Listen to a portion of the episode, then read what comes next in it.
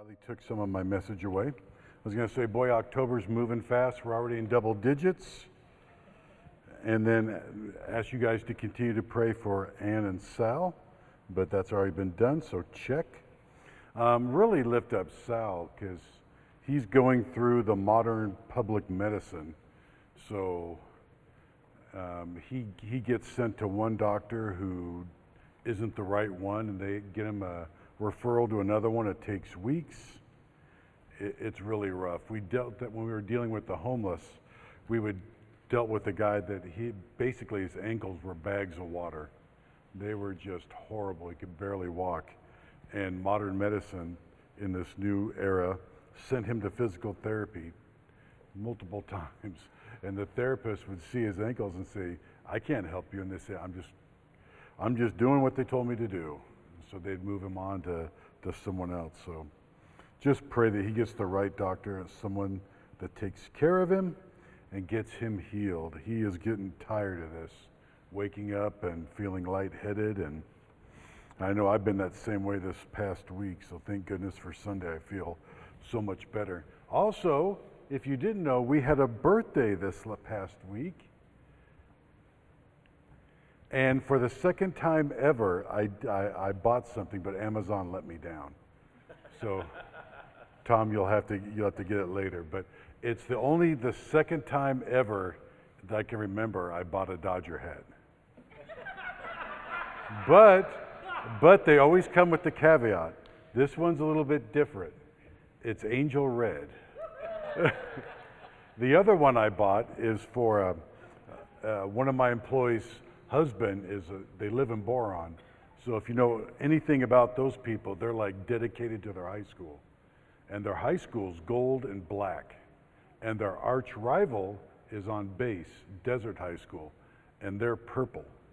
So they were giving, his family was giving my coworker a hard time because she would wear her favorite purple outfit once a week to work, and once was during homecoming for boron, so they were giving it to her. So I said, okay, let's try an experiment. So I bought her a purple Dodger hat because they are major Dodger fans. And so I got it to her. She walked in the house, and you just saw the anxiety on the dad's face. He was like, what do I do here? it's like, do I be happy it's a Dodger hat or am I angry it's uh, purple? He has told her she was way wrong for even putting it past. So that's coming. And also, this is the first Sunday we get to celebrate little Florence being with us. So precious. Now, we are going to continue in Isaiah for quite a while. Um, so, today, where are we going? We're going to walk through chapter 3 and the first part of 1. And so we are still moving in Isaiah. We are still moving through the courtroom scene here. If you can imagine this celestial courtroom scene where God is using Isaiah to bring a charge against his people. He's showing show evidence and then share this sentence against Judah and Jerusalem. Last week we went through Judah and Jerusalem's religious condition. And this week we're going to look at God's ultimate judgment based on their social condition. So let's pray. Dear Jesus, we come before you just in awe of this book, just in awe of its unifying power and how, especially at this time in, in man's age on earth, that we can look and see you working all throughout this book. We see that we never change. We are a hopeless sinner without you. And we just thank you that you came and provided a way to get to you. Just be with us now as we go through your word, and we praise you so much for it. Amen. Okay, so we're going to see that Judah and Jerusalem's social condition follows closely with the corrupt religious system it had. And chapter 3 is closely linked to chapter 2. And you can see that in the first word of chapter 3. It says, for. Or basically, because of all that we went over in chapter 2, here we go. And it's payback time in chapter 3. Because just as the people of God were really disobedient in religion, they were also disobedient in society. They regarded man and themselves much more important than God. And this is very timely for, for our day and age as we see human leadership and following it and worshiping will bring about a collapse in our culture just like it did theirs. For we know man was not made to be worshiped. God alone is to receive our obedience, our praise, and our worship. So today in Isaiah, like I said, we're going to go through 3 1 to 4 1, and we're going to look at the following sections. So we're going to look at verses 1 through 7 in this imminent collapse of society. Imminent collapse of society, 1 through 7. And then we're going to go through verses 3 8 and then the first part of verse 9. And we're going to look at the root cause of the collapse.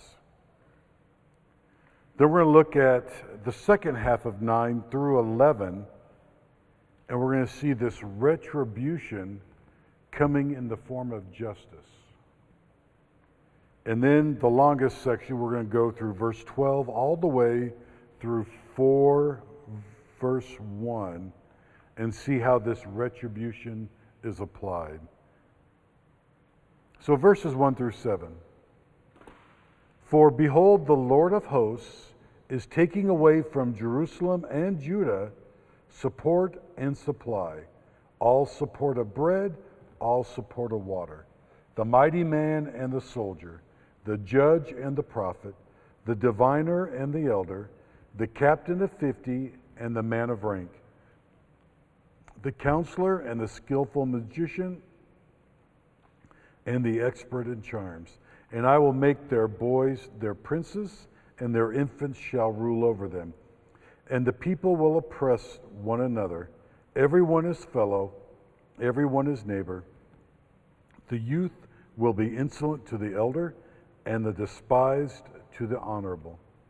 For a man will take hold of his brother in the house of his father, saying, You have a cloak, you shall be our leader, and this heap of ruins shall be under your rule. And in that day he will speak out, saying, I will not be a healer. In my house there is neither bread nor cloak. You shall not make me leader of the people.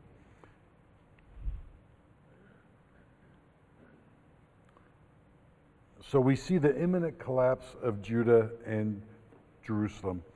And what better way to accomplish this, right, than to remove all the bread and water, all forms of nourishment will be gone. We saw something earlier to this earlier in the year, right? When, when we first went under this pandemic, you would go to the store and all the shelves would be bare except for fresh fruit and vegetables. For some reason, no one wanted those. And it was, but this won't be all things. I mean, this won't be some things. Like you went to the store, there was no meat, there was no bottled water, processed foods were gone. And later, as it got more desperate, flour and even yeast of all things, yeast, were gone. So this is not just some things like we witness, but this is all forms of food and water will be gone.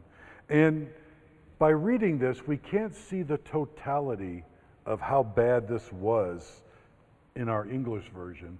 But in the Hebrew language, the, the words the forms of the nouns that Isaiah uses are both masculine and feminine to give us that totality to see just how bad it's going to be and how complete and utterly ruined they would be. So Isaiah uses water and bread to first really strike home with this people. In the next verses, we're going to see what else God will remove. And this should really get their attention we see in verses 2 and 3 11 other things he's going to remove. And that's the mighty man and the soldier, the judge and the prophet, the diviner and the elder, the captain of 50 and the man of rank, the counselor and the skilled magician, and the expert in charms. So Isaiah begins describing the leadership that's going to be leaving Jerusalem and Judah, starting with the protection. So you have the mighty man and the soldier, and there is a distinction. There is a great distinction. God's mighty men that protected his people were basically in that era, they were superheroes. Um, what we see and what we might equate that to in our day is he was saying that he's going to take away SEAL team members and then regular soldiers. But that's just our analogy. When you think about it, these guys were much more powerful than SEAL team members. And you can read about their deeds, some of them, and it's in 2 Samuel 23, 18 through 38. 2 Samuel 23, 18 through 38. They were so impressive that there was different levels of mighty men ability, and they were all ranked according to this. So, an example of this, one of the ones I'll give you, is imagine you're in a squadron of 300 men, and you're coming into a field, and there's one guy standing there. You're feeling pretty confident until this one man takes you all out. That's just how impressive these guys were. So, the protection of the people is the first line that's gone, those two. And then next are the national leaders in the judge and the prophet. And then the local leaders in the elder, in diviner. And then Isaiah goes in for the pain, folks, by showing them their sinfulness, by announcing even, even the people's unofficial leaders, the diviner the magician, this, those guys would also be going. And, and God is pointing out that when his people stop following him, they will seek leadership from something, and it's usually illegitimate. As we see, yes, skillful magician, expert in charms, they were all signs of, of man worshiping man. So God has given us warning that everything good for the body and the soul is leaving, even the false leadership with it. And what is God going to leave in the place? Well, he tells us in verse 4. He says, And I will make the boys their princes, and the infants shall rule over them. Now, what this is a sign probably of, it's, it's a symbol of weak leadership.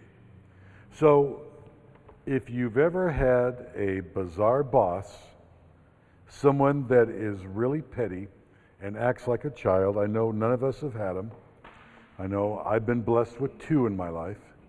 You know exactly what I mean. Um, it can really make for a fun day. And the people may not know it now, but they want, just like we want and need, faithful, godly leaders that look to God for his direction. Um, and it said, instead, they will have childlike leaders. And where have we seen this before?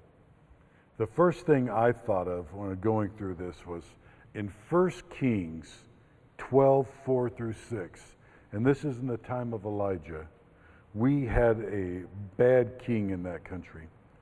Um, and uh, verses 4 through 6 go like this. And you may remember the story as I start reading this.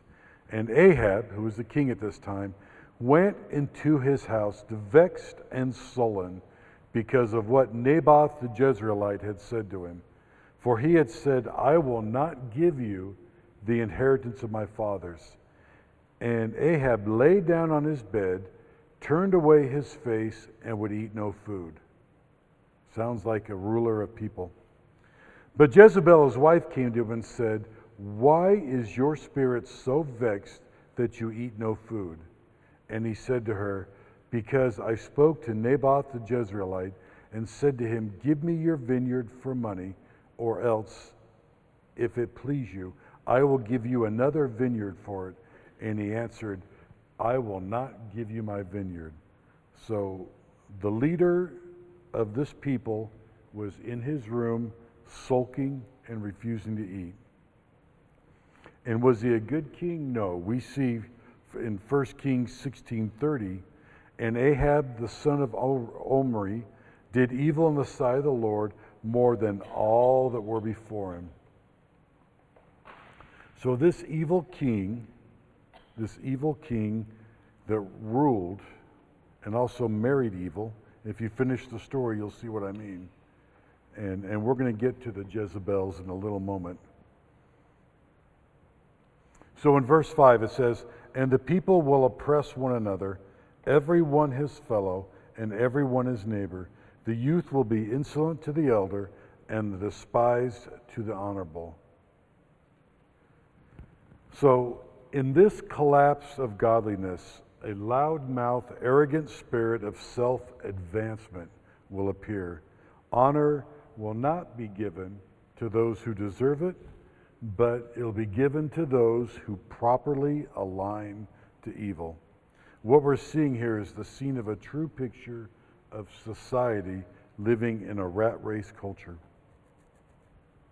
Verses 6 through 7 For a man will take hold of his brother in the house of his father, saying, You have a cloak, you shall be our leader, and this heap of ruins shall be under you. And in that day he will speak out, saying, I will not be a healer. In my house there is neither bread nor cloak. You shall not make me the leader of the people. So, at the, the point here, we see a picture of a people that is no longer taking a careful, prayerful, thoughtful selection to name a leader. Um, God is using Isaiah to show the desperation. The city is in a heap of ruins. And as I was going over, I was thinking about not letting those words pass, for it moves to the point of their desperation, the city in ruins. And if you've never seen one, I can tell you it is something to behold. Um, I know not too many of us have ever seen a city that's in rumbles, uh, and you can take the words for granted and miss the picture being painted here. Um, I know Al and I were part of a team that went to the cities of New Orleans and Covington. At, this was after Katrina, and you would see and saw a city in ruins. We would go into neighborhoods much like the neighborhoods you live in, and there was nothing. It was eerie. I mean, there was nothing. There weren't people. There weren't people playing. It was all the thing was the code. You had to learn the code to see what happened to the people that were in that in that house as they wrote the codes in spray paint, like who all was here, was somebody pass away. It was completely bizarre. And in Covington, you saw this destruction, and you saw a woman that was very desperate. She lived in this house, and all these trees had fallen on her house, and she was desperate. It was nice. The good part is, I don't know if she was a believer before, but she came to the service we were at, one of our last ones, and hugged us all goodbye and was at church. So that was a great sign. But we got to see a people completely desperate at that time. And God is completely messing with them also with this, with this cloak comment. It's, if you get the idea of it's basically, okay, you have clothes or you have one decent set, you be our leader. Um, and he's telling that while true leadership takes careful selection, they're going to base their decisions in this time on so much less. Isaiah is describing a breakdown in this city's holy national character and seriousness that will devolve into a picture where we see national welfare, politics, and leadership as a joke. Now, verses 3 through a part of 9, the root cause of the collapse. It says, For Jerusalem has stumbled and Judah has fallen because their speech and their deeds are against the Lord, defying his glorious presence. For the look on their faces bear witness against them. They proclaim their sin like Sodom, and they do not hide it. The word starting verse 8 is the word for. And this is an explanation of what we just reviewed so far about God's people. They have stumbled and they have fallen based on what we've witnessed. And the second for, starting in verse 9, is based on God's people's speech and deeds not glorifying Him, and the witness against them is their face. I love that line because think about where have we seen a picture of rebellion of God's people on the face of the Israelites? One example I got is um, looking at the book of Acts and then what happened to Stephen. And I'll give you a snippet of it in Acts 7 21 through 28. Acts 7 21 through 28. He said, You stiff necked people, uncircumcised in heart and ears, you always resist the Holy Spirit. As your fathers did, so did you. That's a shot right back to where we are today. Which of the prophets did your fathers not persecute? And they killed those who announced beforehand the coming of the righteous one, whom you now have betrayed and murdered. You who received the law as delivered by angels and did not keep it. Now, in verse 54, that same part, it says, Now, when they heard these things, they were enraged, and they ground their teeth at him.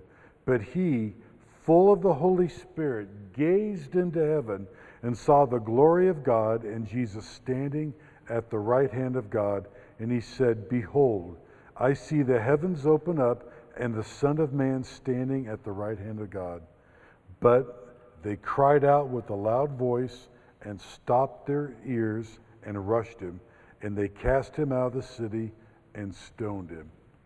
I was thinking, could you imagine, you know, when Stephen looked down, the faces he would have saw matched exactly what Isaiah is talking about here. The, filled with distortion and hatred as they're screaming and rushing him to get him out and just kill him. So, and again, we see in this passage the people are a bit, again, being equated to Sodom. And Sodom, we know, was filled with filthy people that had lost their way and lost all inhibitions. In Genesis 19, verse 4, it demonstrates this corruption it says both young men and old men were sinning. And we know that's not God's plan. God's plan, the older men are passing down to them this way, this education in how to walk in God's path. Identifying them as Sodom is a great, great insult. It you might think it's even worse than if your triple dog dare to do something. To hear that, you know, you are being called Sodom.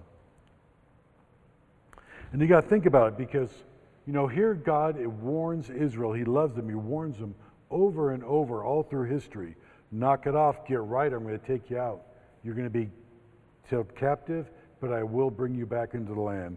Sodom, he went and investigated. He went and investigated, and he didn't send a people to conquer. What did he send?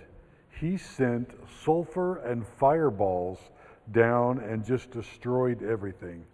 And it, it says not just the people and the structure, but everything in that area that grew was wiped out.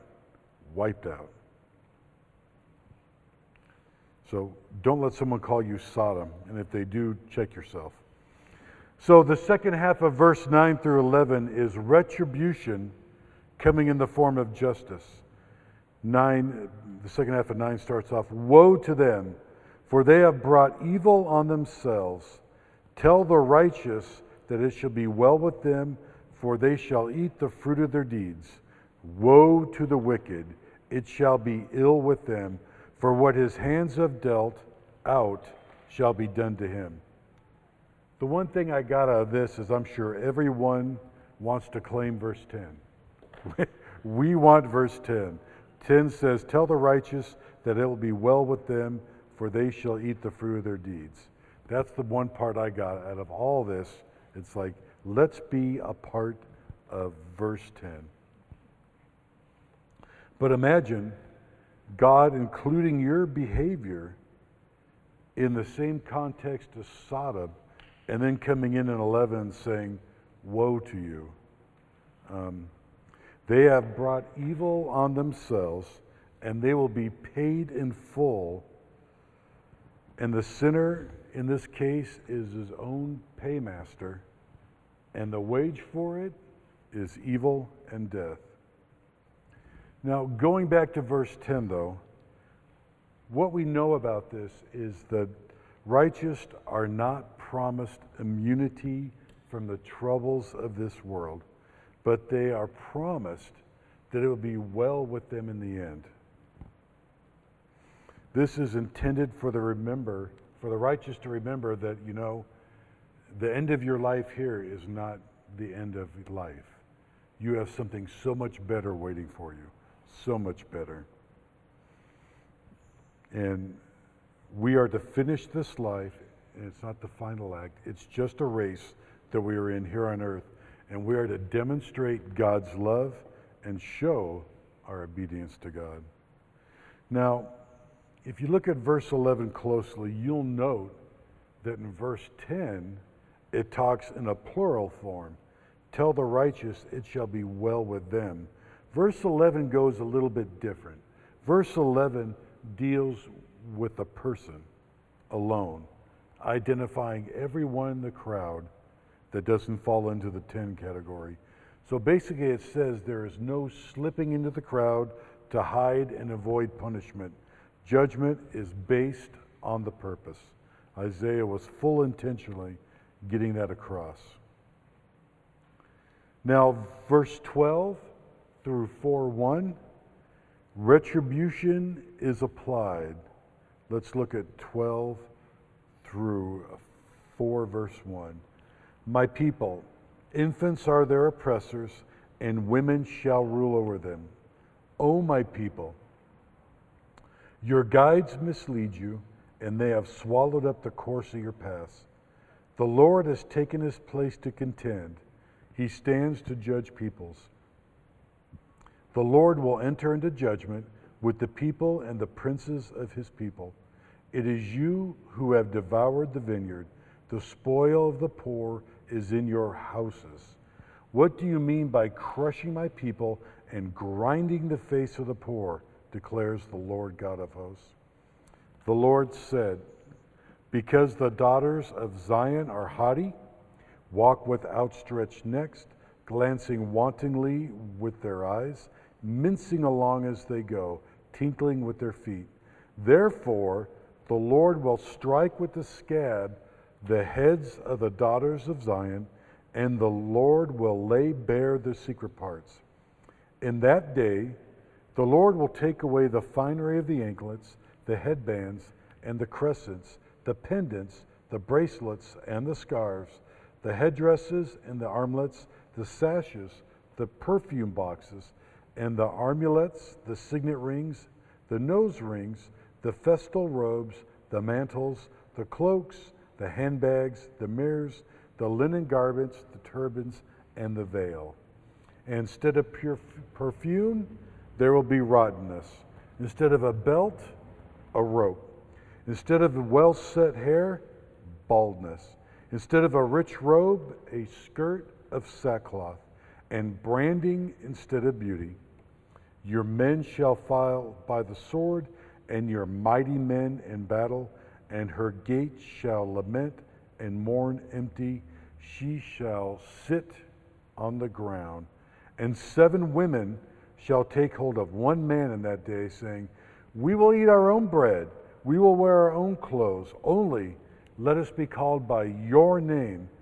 Take away our reproach.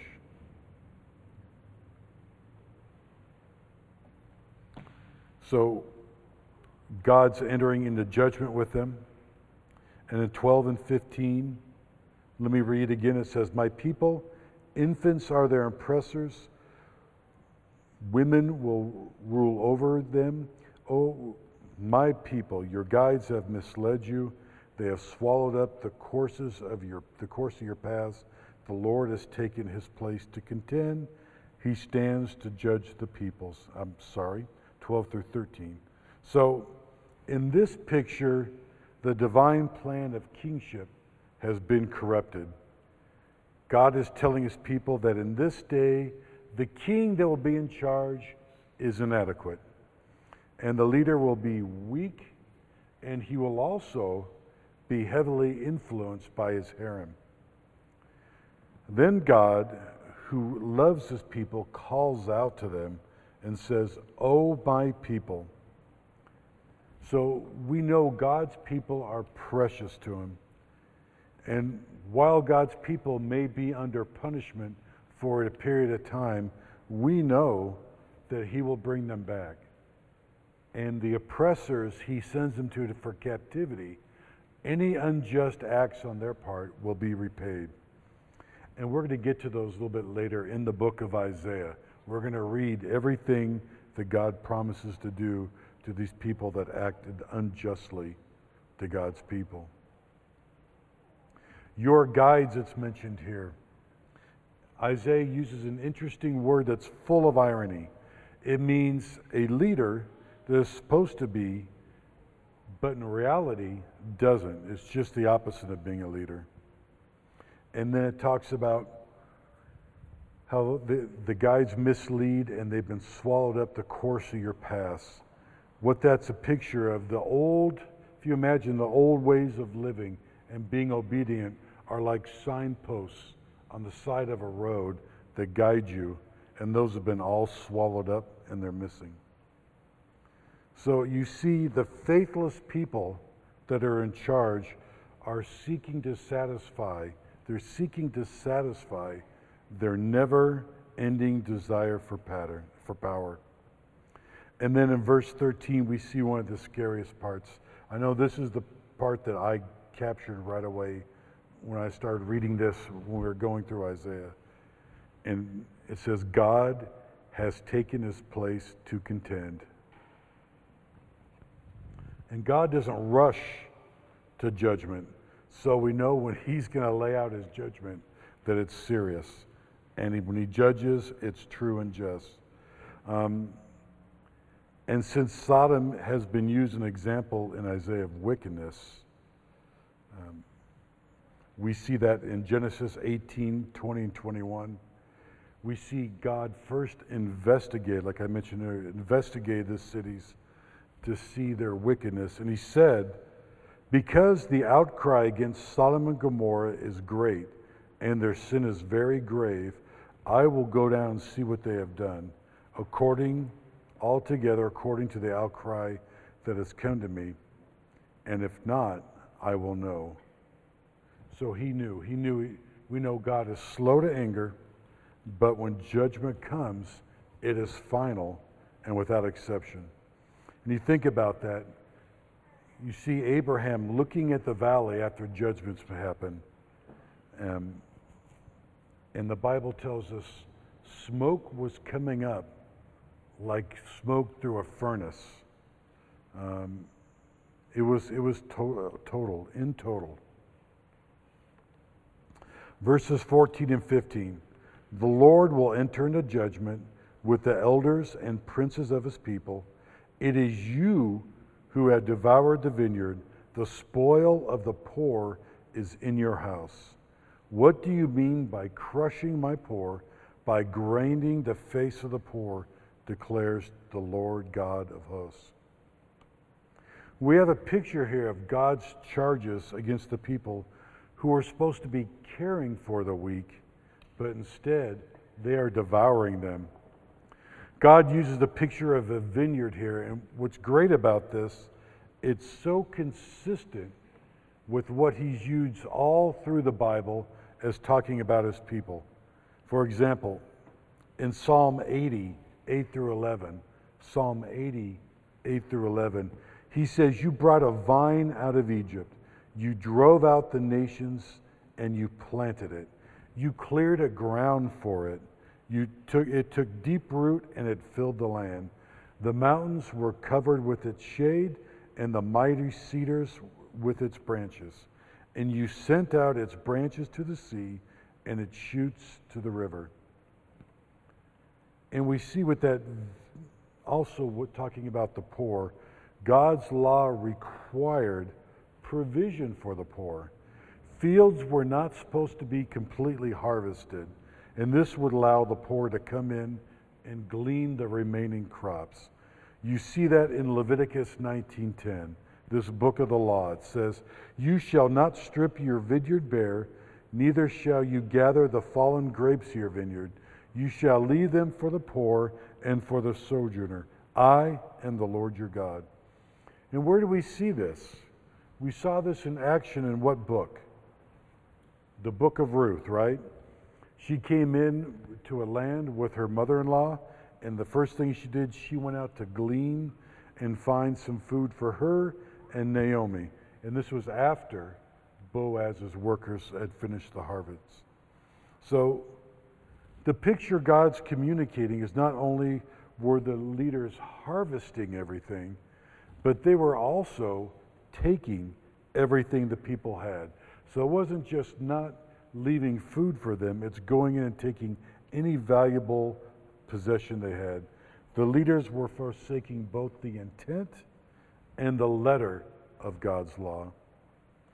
Now, in verse 15, Isaiah continues this image of taking by the poor, taking from the poor, by give us an image of the rich rulers actually crushing the face of the poor into the millstone, like to harvest some more for it.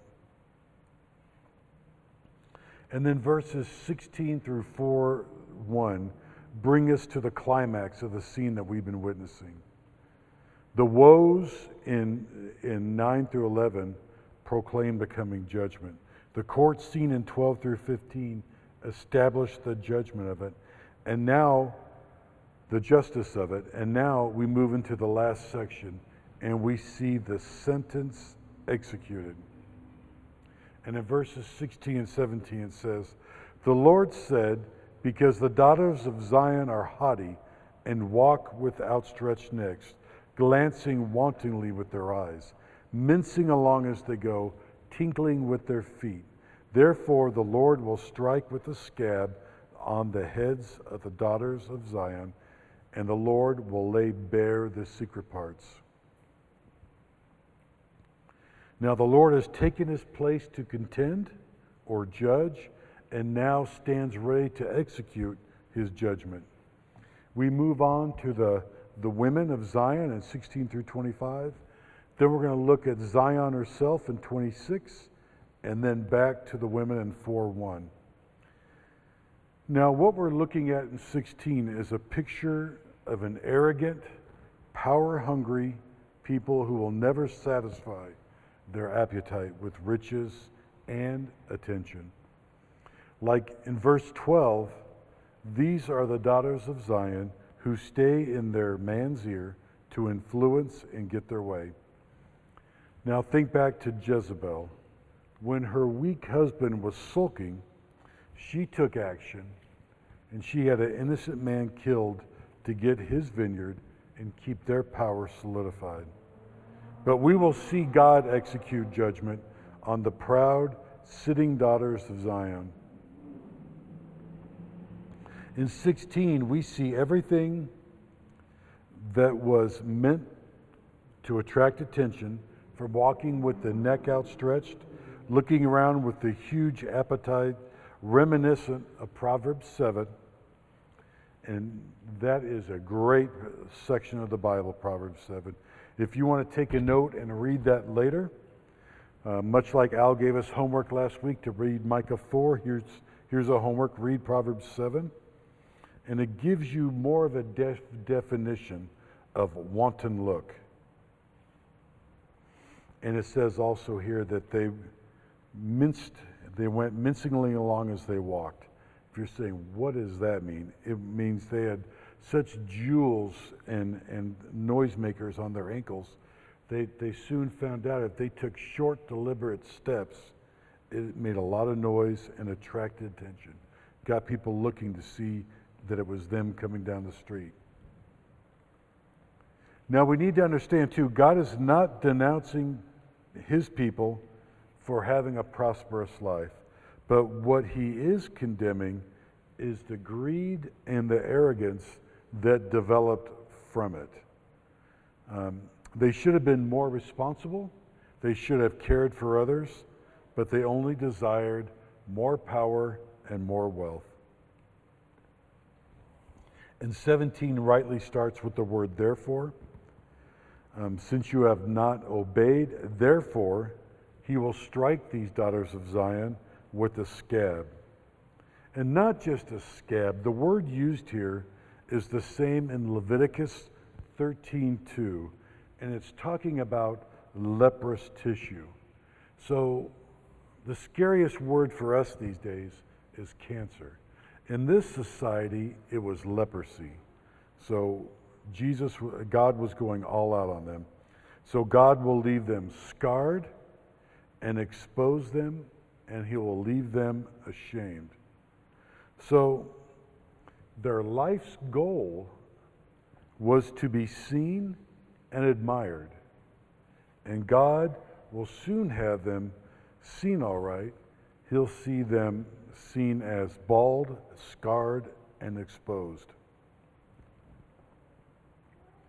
And verses 18 through 24, and this mirrors very similar, if you look at it, to verses 2 and 3. And it's in this day is what he's going to take away. In that day, the Lord will take away the finery of the anklets, the headbands, the crescents, the pendants, the bracelets, the scarves, the headdresses, the armlets, the sashes, the perfume boxes, the amulets, the signet rings, the nose rings, the festal robes, mantles, cloaks, and the handbags, the mirrors, the linen garments, the turbans, and the veils. And then he gets down to what will be left. Instead of perfume, there will be rottenness. Instead of a belt, a rope. Instead of well set hair, baldness. Instead of a rich robe, a, a skirt of sackcloth, and branding instead of beauty. Now, in this section, their life of ease is lost to sorrow. Isaiah walks us through what finery they will be losing dis- to their disobedience. And in verse 24, he uses the word instead to sound out five times. And so I don't know if my wife heard me yesterday, but what I did is signify this. I went on to YouTube and found the of the sound of like a like a deep, rich church bell, and let it ring. You did hear that? You, let it ring the five times as I went through the insteads. It really gives you an idea of what Isaiah was trying to get across to these people. Again, we lose this in English, but what he's trying to do is just make that sound, the boom, instead. So, Tyler, you can go home and do that to your parents. And play the big, deep sound. Okay. So you get that word. It's just like condemning sound. A condemning sound is what's being said there. So the items being taken away from them is due to their sin and not the item. It is what they are using to replace obedience, these things. So the women have devoted themselves to beauty and not God and His commandments, and now all their prized possessions would be gone. All right, 25 to 4, verse 1. It says, Your men shall file by the sword, and your mighty men in battle, and her gates shall lament and mourn. Empty she, sh- she shall sit on the ground with she shells. And the seven men shall take hold of one man in that day, saying, We will eat our own bread and wear our own clothes. Only let us be called by your name.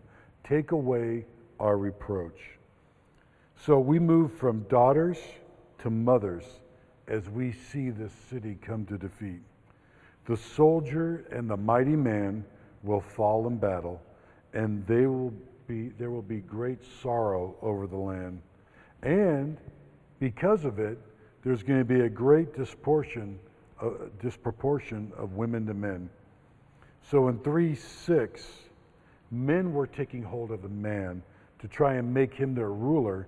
And now we see women are trying to grab a hold of man to seek a husband. So the women have gone from ornately parading through the city seeking attention to now stripped down, bald, and bare, running and grabbing any man still breathing and trying to seek a husband. So, again, God is trying to show us that we are not to put our faith in man. When men showed a reliance on social strength, and when he was taken, when it was taken away, they were willing to follow anyone that had a cloak. Now the women gave their all to beauty and to showing it off, and in in there were no takers. So they took themselves in their current condition, chasing after whatever was left to take away the reproach. Isaiah tells us in 222 not to put our trust in man, and now we see why. In Isaiah, we are seeing a God who loves his people greatly, trying to gain their attention, but they have taken their eyes off him and they're only seeking the things of this world. In this trying time that we're in, even, it's even of great comfort to know that the same God wants our attention. He only wants our attention. And He wants us to develop it and have a strong, strong relationship with Him. Where, when all things take place, we are turning to Him for either praise or guidance. And how do we know this? Well, it's going to be about a month, and we're going to be looking in the book in Isaiah chapter 7, and we get to verse 14. There's a prophecy that we know has been fulfilled. It says, Therefore, the Lord himself will give you a sign. Behold, the virgin shall conceive and bear a son, and, and shall call his name Emmanuel. Emmanuel, that means God with us. Let's pray. Dear Jesus, we just thank you that these thousands of years since Isaiah was written speak fully speak fully of you coming, you being on earth, you dying for our sins, and promising us a way back to you. We thank you for this so much, and we just want to now come before you in communion and remember this promise you've given to us. Amen. So, this is that time, this weekly time where we can come and have fresh juice and bread for communion. It almost was very different. Thank goodness my wife discovered that the juice was open and in the cupboard all week, in the closet. So that would have been interesting.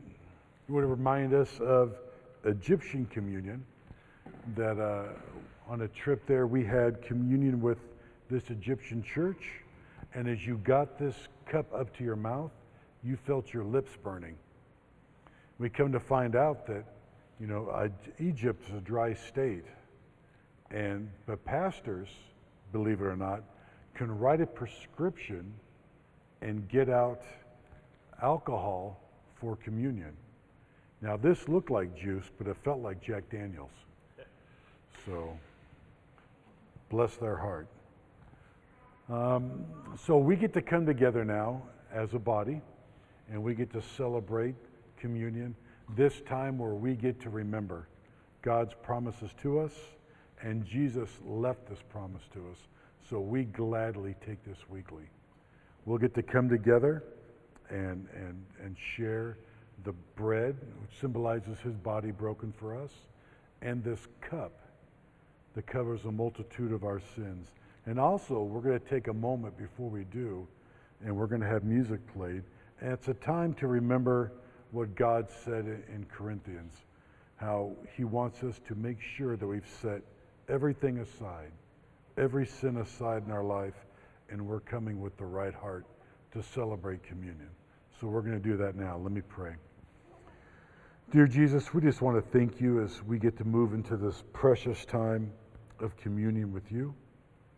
We thank you so much for this act and how we remember it weekly and how we just get to partake in this symbol of your great love for us that you came and gave. Amen.